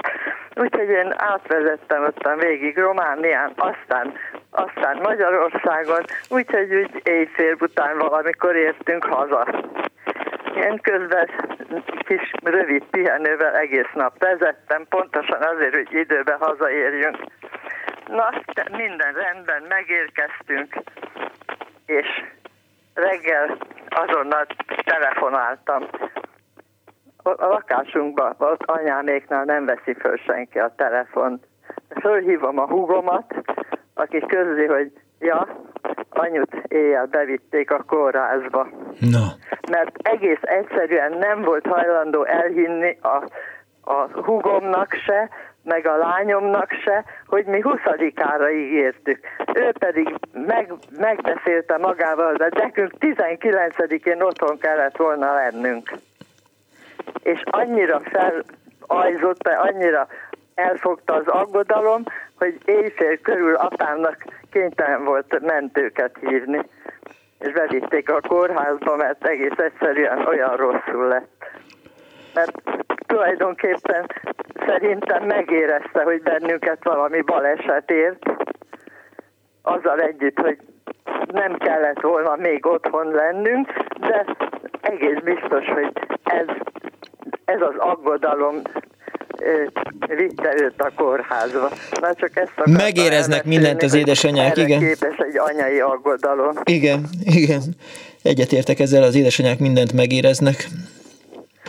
Egész biztos, hogy megérezte. Azzal együtt, hogy szerencsére nekünk komolyabb bajunk nem történt, tehát akkor is baleset ért bennünket. Ja, értem. Köszönöm szépen, hogy hívott. Nagy, nincs mit, minden jót. Kész csak, viszont hallásra. 24 24 anyák napja az Annó Budapestben, és eh, amíg a következő hallgató megérkezik, addig én visszarepülök egy kicsit 1928-ba, eh, amikor a keleti újság az Asszonyok munkája című írásában számol be arról, hogy mi is az anyák napja. Külföldön mind nagyobb jelentőséget tulajdonítanak az anyák napjának. Ez a szép eszme Amerikában született, meg később pedig Németországon, Svédországon, Csehszlovákián, Magyarországon át hozzánk is megérkezett. A múlt év novemberében a Brassói Római Katolikus Szociális Missziótársulat megbeszéléseket folytatott az ottani református jótékony nőegylettel az anyák napjának nálunk való meghonosítása érdekében. Most aradról jön a hír, hogy az ottani nőegyletek fáradoznak az eszme ismertetésén, és május havában előre láthatólag meg is rendezik az első itteni anyanapot. Kolozsvárt a Szent Ferenc rendiek tiszteletre méltó főnöke Páter Tréfán Leonard jó szívének újabb bizonyságát adva karolta fel az eszmét, és önzetlen fáradozásának bizonyára meg lesz mindannyiunk által őszinte örömmel üdvözölt sikere. Azt a mindenségét azért betyár módon írtak akkor az újságírók. Na mindegy. Hogy fogalmat alkothassunk magunknak a nap jelentőségéről, olvassuk el az alábbi a Lipcsei Anyák napjának előkészületeiről szóló leírást, amelyet egy szemtanú impressziói nyomán közlünk az alábbiakban. Az Anyák napja 1925. május 13-án Lipcsében. Egy héttel az Anyák napja előtt már mindenki az előkészületekkel foglalkozott, hogy a nagy és jelentőségteljes nap méltóan legyen megünnepelve.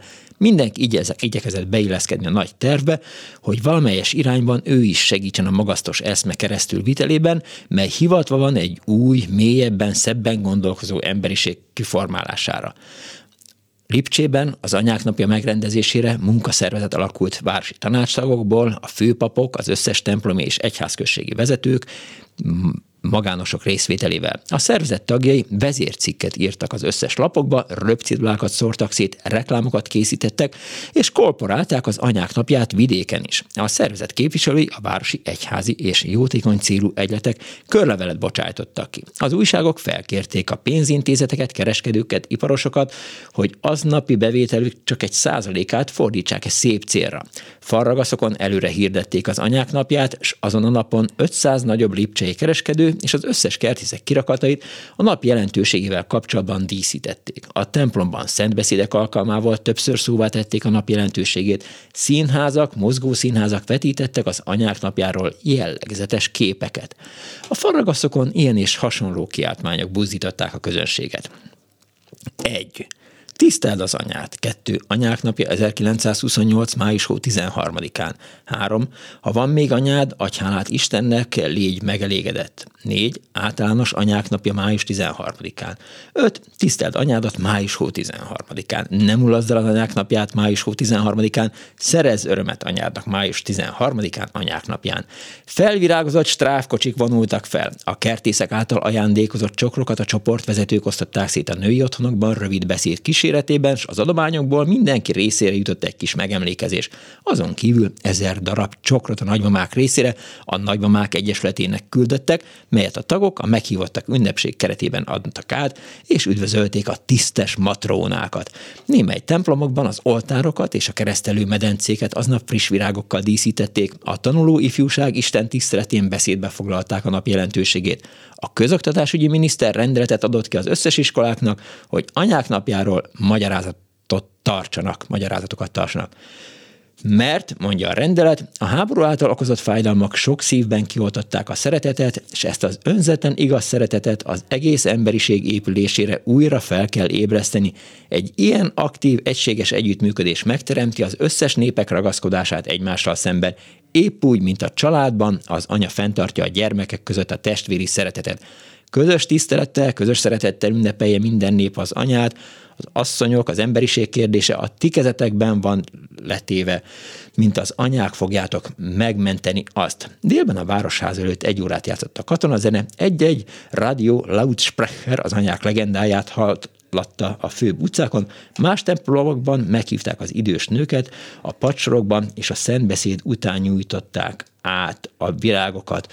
Utána a nagymamák otthonában kávé délutánokat rendeztek, több felköszöntő hangzott el, a zeneszó mellett boldogan töltötték az anyák napja délutánját az otthonok lakói. Ezen kívül a következő tíz parancsolatot írták erre a napra. Vasárnap végy át minden munkát anyától, hogy legyen ünnepe. Tégy az asztalra és az ablakba virágot. Ha távol van tőled, írj pár sort, melyik mellékei virágot vagy más egyebet. Érdeklődj a közelben, hogy anya szükséget szenvede, és ajándékozd meg valamivel, vagy részesítsd figyelmedben. S anyád már nem él, eredj ki a temetőbe, és díszítsd fel a sírját friss virággal. Ha tudsz egy idős nőt az öregek otthonában elhagyatva, gondolj rá, és küldj neki valamit. Ne kérdezd, hogy másnak lenne ez kötelessége. Ha az úton látsz egy töpörödött anyókát, eredj hozzá, és nyújts át neki pár szál virágot.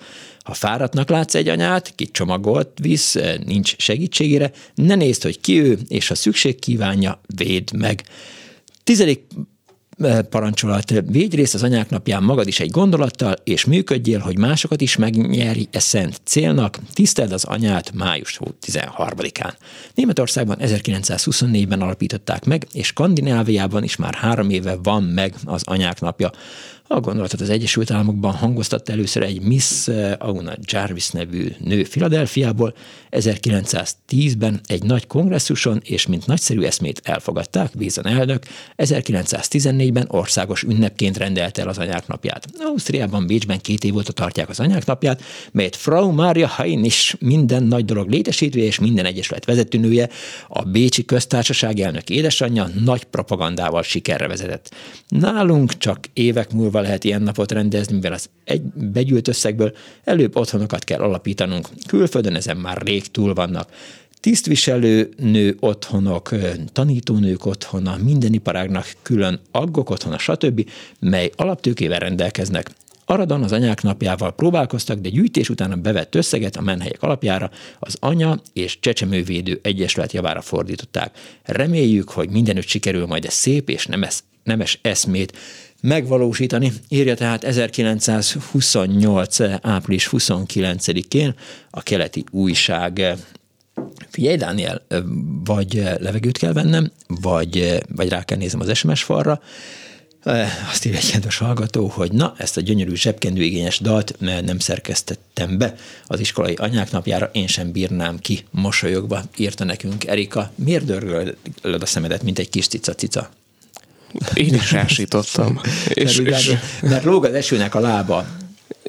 Mi az összefüggés? Ne, ne legyen bugyut a műsor, azt kérik a hallgatók. De még az első ja, mert hogy, ilyen, hogy lóg az eső lába, emberek visszamennek tartózkodási helyükre, bekapcsolják a rádiót, és azt hallják szálláshelyükre és emberek bekapcsolják a rádiót, és azt hallják, hogy itt valami olyan dolog történik, ami... Hát ez az orhidea, egy kicsit elvitte a műsort. Nem, de most nem, ne haragudj, tehát hogy a... Nem haragszom. De tehát haragszom, az, az orhideák gyönyörűek. Én a saját magam ö, teljesen szerencsétlen. No ö, more orchid, ezt mondom én.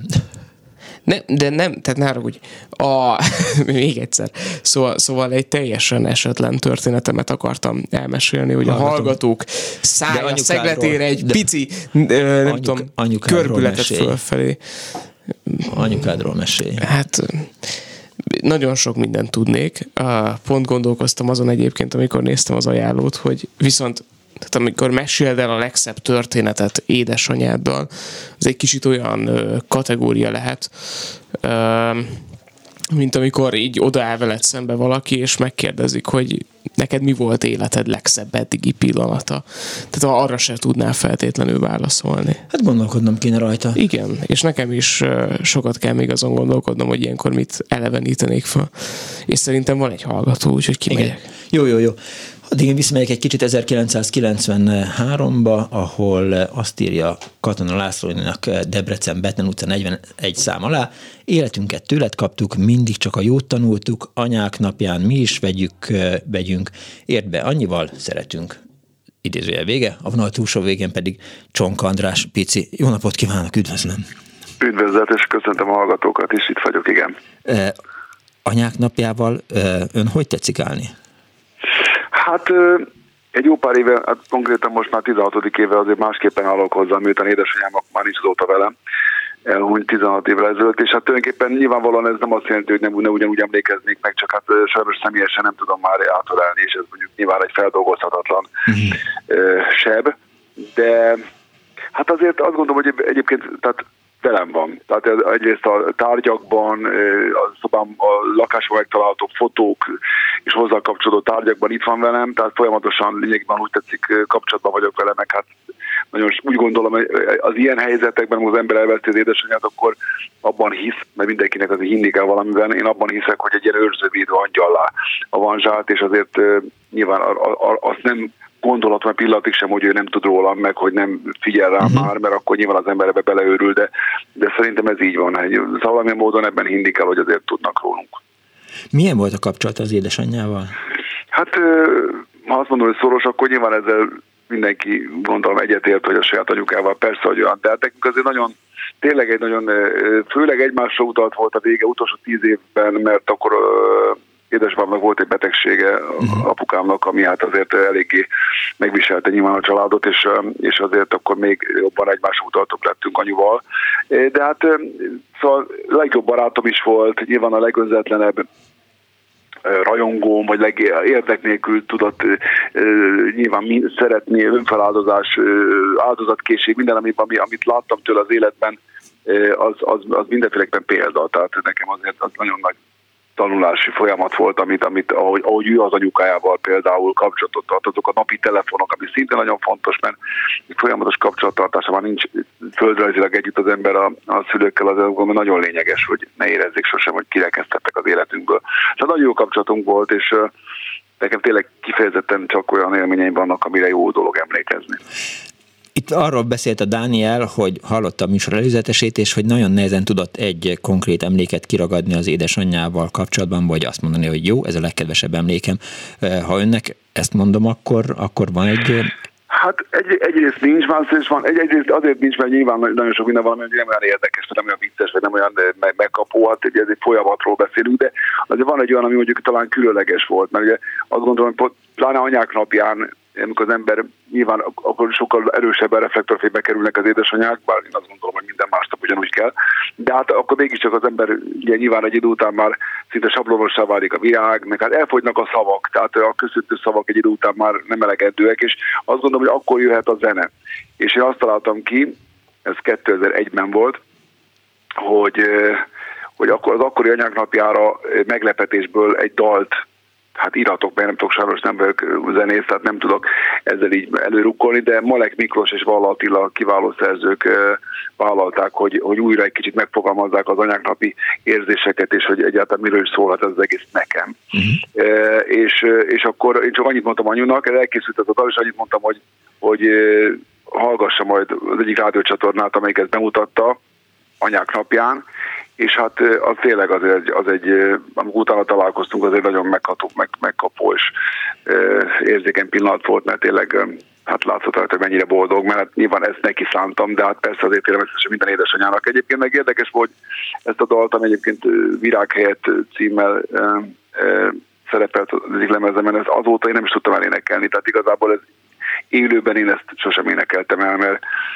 e, hát 2006-ban halt meg anyu, úgyhogy nem, azt gondoltam, hogy ezt nem, nem szeretném, vagy nem is, nem is igazán tudom. Tehát én is, hogyha meg, meg szoktam hallgatni egyébként, mert nyilván egy csomó mindent felidéz, de, de, de nem adtam elő élőben azóta sem. Szigorú asszony volt az édesanyja? Nem, nem, nem, egyáltalán nem. Tehát nem, de viszont nem úgy kényeztetett, nem, nem voltam egy kis elkényeztetett hülye gyerek, tehát nem erről van szó, de hát nyilvánvalóan mindent, mindent meg akart teremteni és adni, és, és itt nem anyagiakról beszélek, hanem, hanem érzelmileg nyilván meg egyáltalán, ami csak, ami csak fontos lehet.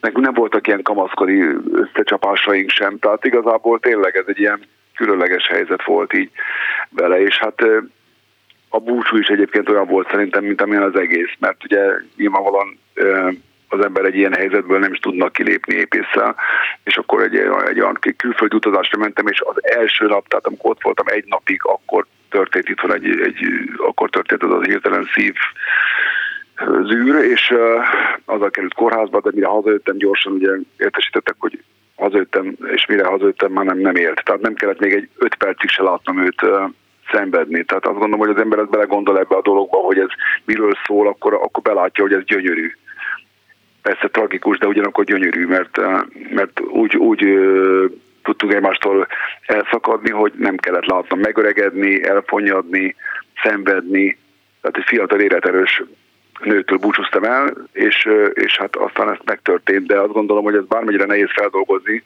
a, a, a dolog sok hatása miatt, meg hirtelensége miatt, akkor is azt gondolom, hogy ezt, ezt így ezt megérdemeltük mind a ketten, hogy ez így történjen. Nagyon szépen köszönöm, hogy rendelkezésünkre állt, és ezt elmesélte a Klubrádió hallgatóinak. Köszönöm szépen velem a hallgatókat. Viszont hallásra. Minden jót. Csonk Andrást hallották. Azt írja eh, Kárpáti Anna a, a Facebook oldalunkon, hogy Anyukám a második világháború vége felé 12-13 éves volt, fotón laktunk, ahol volt egy kis kertjük és pártyúkjuk. Anyukája időnként felment Pestre, vitt tojást és zöldségeket, hogy cserében lisztet kapjon, hogy kenyeret süthessen. Olyankor anyámra maradtak a kis testvérek. Egy alkalommal az anyja, az én nagyanyám nem érkezett meg estére. Mint később kiderült, bombázták azt a vasútvonalat. Anyukámnak fogalma sem volt, hogy mit adjon a legkisebbnek, aki 7-8 hónapos kisbaba volt, mert a kása elfogyott. Hát vilával összetört egy kis paprikás krumplit, és azt adta neki a kisbaba gyomorgörcseit, és az ő kétségbeesését el lehet képzelni, írta a Klubrádió Facebook oldalán Kárpátina. Köszönjük szépen. Dániel, bekészítetted, ugye kérte az egyik hallgató, hogy a Jiddis a mámát hallgassuk meg, és e, voltál annyira jó fej, meg minden, hogy bekészítetted, úgyhogy e, gyere ide, légy szíves, konferált fel és akkor én meg majd lekonferálom. Csak annyi, hogy szeretném előre bocsátani, hogy csak Bangó Margit verzióban van. Tehát, hogy az, csak?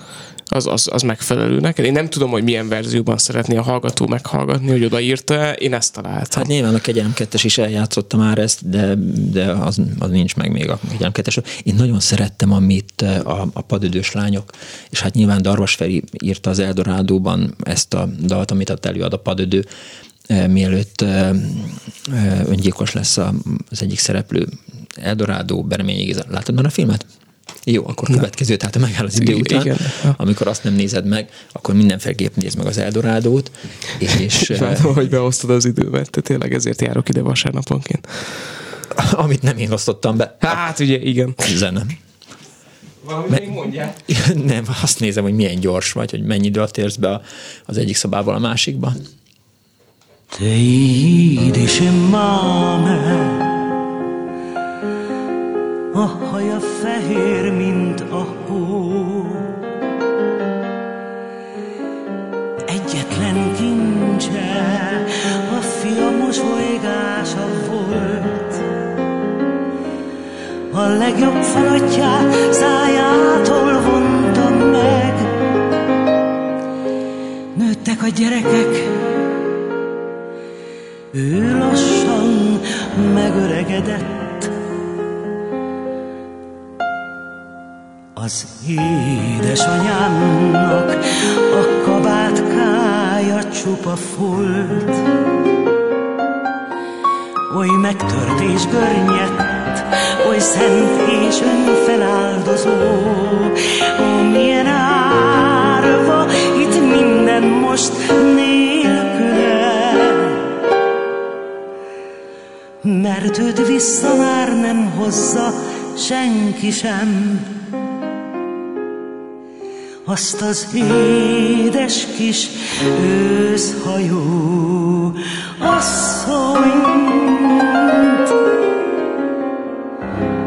Egyetlen édesanyát hogy elhurcolták gyermekét, oly szörnyű volt a kén. Kigúnyolták a jaj szavát, nevettek könnyején. Ó, mennyit lótot futott, csal csempészek szegény, hogy kiátsza az őröket, segítsen gyermekén. Csomagban küldött süteményt a Kárpátok felé, oly édes volt, hisz a szívét sütötte tán belé.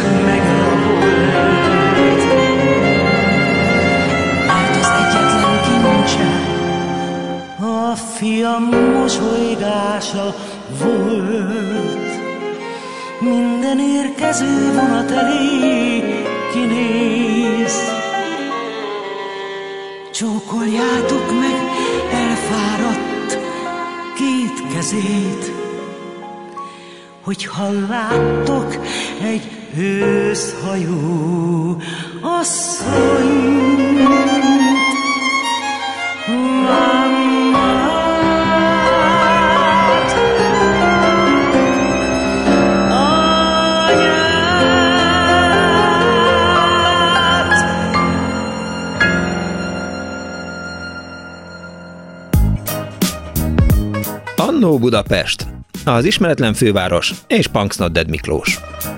A műsor szerkesztője Árva Brigitte volt a technikus Kemény Dániel, a telefonnál Kismár Marcsi. Az ajánlott pálinkás fogom készítette, a háttérelőkat pedig Kardos Józsi teremtette elő. Én Punksnodded Miklós voltam, egy hét múlva is lesz Annó Budapest. Ha nem rontom. Véhallás.